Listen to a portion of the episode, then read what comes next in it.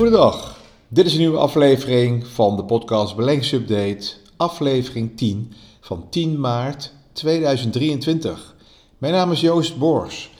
Elke week een kort overzicht over de beurs, alles over beleggen en vermogensopbouw. Ook een praktijkcasus, maar deze week ga ik het hebben over de kracht van het dividend. Vanwege een korte vakantie bevat deze aflevering niet veel actualiteiten van de week, maar vooral een stuk educatie en eh, handige tips over uh, ja, je dividendportefeuille, uh, de kracht van het dividend en een paar favoriete dividendbeleggingsfondsen. Nou, dividend, ik heb het vaak over het dividend van bedrijven. Dit jaar zie je veel dividendverhogingen en aangekondigde verhogingen. Nou, wat is dat nu, dividend, en hoe belangrijk is het voor je beleggingsplan? Nou, dividend bepaalt voor een groot gedeelte je rendement. In de maand, maanden mei en juni keren bedrijven winst uit aan aandeelhouders. Soms keren bedrijven elke maand wat dividend uit, soms elk kwartaal. Maar het grootste gedeelte keert in de maand mei, juni een dividend uit. En vaak een klein interim dividendje in de maand oktober, november. Nou, het, einde, het uiteindelijke rendement dat je behaalt als belegger bestaat eigenlijk uit twee dingen. Hè? Dat is de koerswinst van het aandeel en de winstuitkering of het dividendrendement. En in het geval je in Amerika belegt, heb je ook valutarisico. Of als je in ponden belegt in Engeland. Maar ja, de twee hoofdbelangrijkste dingen die het, uh, je, je, je rendement op jaarbasis maakt, is koerswinst en dividendrendement. Nou, beleggers denken vaak dat zij het meeste rendement uit koerswinst halen, maar op hele lange termijn praat ik echt over 10, 20 jaar, blijkt dat dividend een cruciale rol speelt. Nou, dividend is een uitkering van het bedrijf aan de kapitaalverschaffers. Anders gezegd, de aandeelhouders van het bedrijf kunnen in de vorm van dividend een vergoeding ontvangen voor het kapitaal dat zij geïnvesteerd hebben in het bedrijf.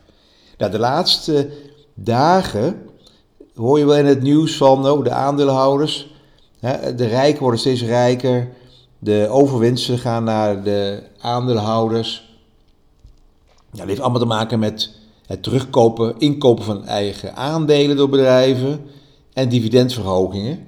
Dus bedrijven keren de laatste jaren heel veel uit aan aandeelhouders. Nou, dividend is wel geen recht, hè? Er zal eerst winst gemaakt moeten worden. Ieder bedrijf heeft een dividendbeleid uitgeschreven. En dit kan natuurlijk aangepast worden in de tijd. Als het minder gaat, dan kunnen ze het ook weer aanpassen.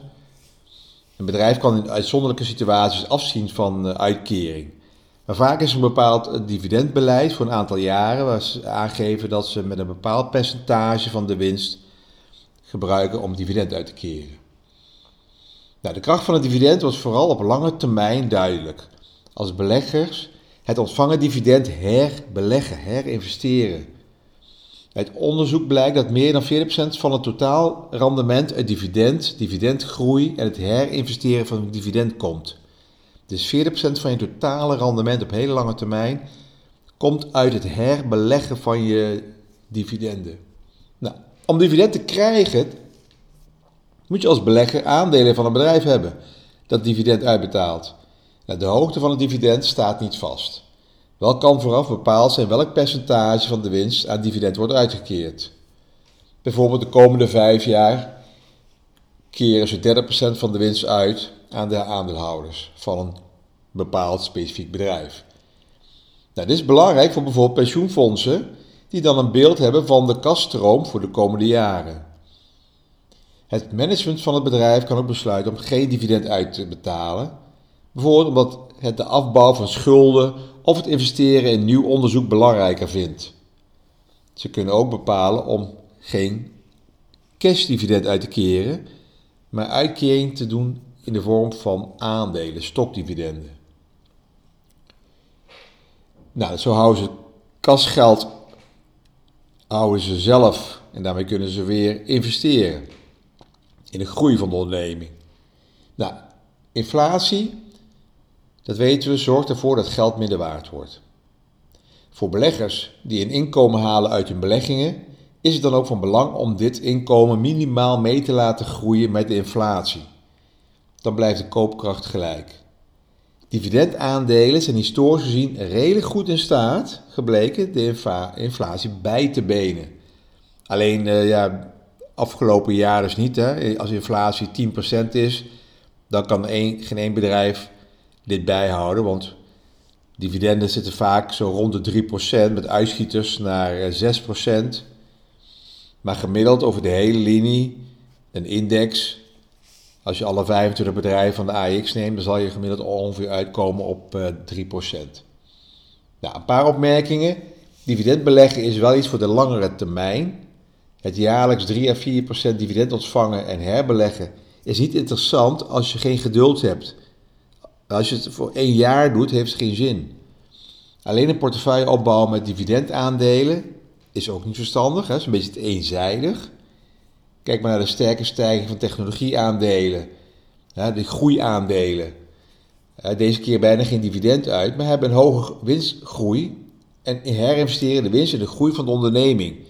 Dus dan had je gewoon de laatste tien jaar heel veel extra rendementen misgelopen als je die groeiaandelen niet in je portefeuille had.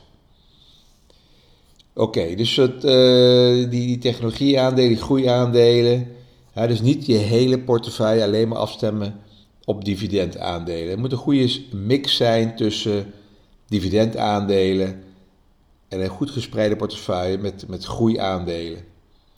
Nou, dus alleen zoeken naar het hoogste dividendrendement is ook niet altijd handig. Want hoog dividend kan ook betekenen dat de winst van de onderneming onder druk staat en de beurskoers gedaald is. Dus hierdoor is het dividend nu wel nog hoog, althans het verwachte dividend. Maar het risico ook, omdat het niet zeker is dat dit dividend volgende keer gehandhaafd blijft. Nou, voorbeelden zijn Egon en Shell. Hier werden dividenden in 2021 gepasseerd of verlaagd. Ja, banken geven van oudsher veel dividend en een hoog dividend. Maar het komt ook omdat die koers natuurlijk ook eh, behoorlijk uh, gedaald is de laatste jaren van financiële instellingen. Nou, in Amerika gebruiken ze een mooi woord voor bedrijven die langdurig dividend uitkeren. Dat noemen ze de aristocrats. Dividend aristocrats, in het Nederlands ook wel dividend aristocraten genoemd, zijn bedrijven die het dividend voor een lange periode structureel hebben verhoogd. Voor Amerikaanse bedrijven is het normaal gesproken 25 jaar. Dus 25 jaar een dividend wat jaarlijks verhoogd wordt. Hoeft niet veel te zijn, maar het is een langzaam stijgend dividend en dat op een hele lange termijn. Voor Europese bedrijven wordt meestal 10 jaar aangehouden.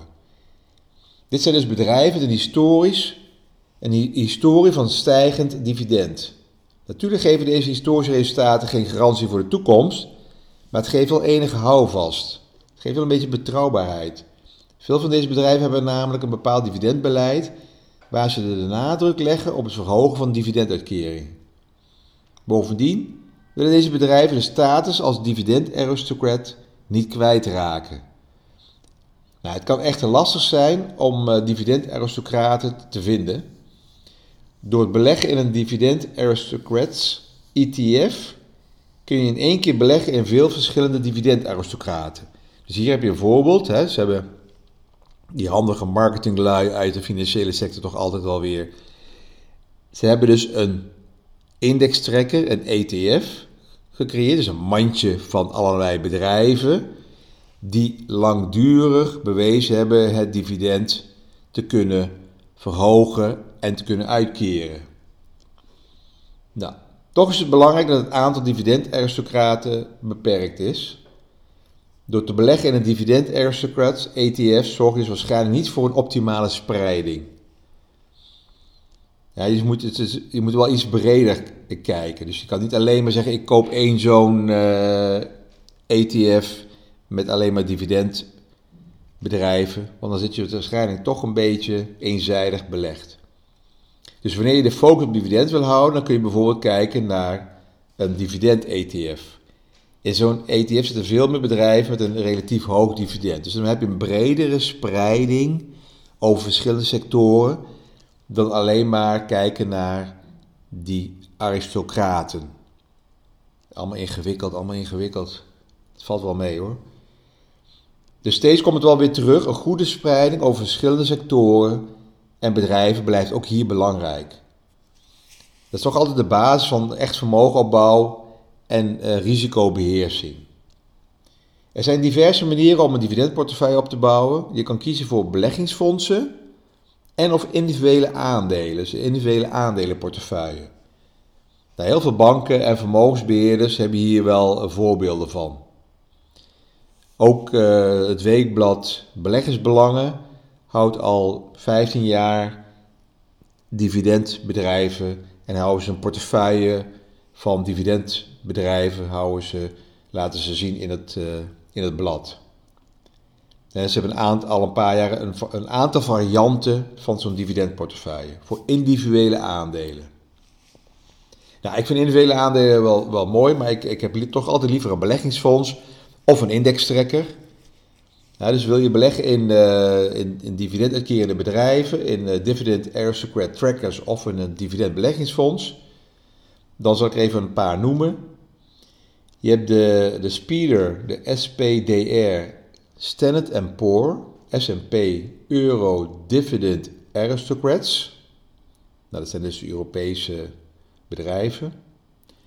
Of je kan kiezen voor een iShares Stocks Global Select Dividend 100. iShares Stocks Global Select Dividend 100. Of je kiest voor een beleggingsfonds, het DWS Top Dividend Fund. Het DWS Top Dividend Fund. En nog een beleggingsfonds, het Kempen Global High Dividend Fund. Nou, hier heb je dus vier namen. Kan je toevoegen aan je portefeuille. Of je kan al deze vier opnemen en heb je ook een uh, goed gespreide portefeuille. Maar vergeet er niet een beetje elke technologie-indextrekker bij te voegen. Want dan heb je ook nog wat groeiaandelen die wat uh, iets meer uh, actie brengen binnen je portefeuille. Nou, dank voor het luisteren. Alles op persoonlijke titel. Geen direct beleggingsadvies. Neem contact op met je eigen adviseur en gebaseerd op openbare informatie. Tot de volgende week.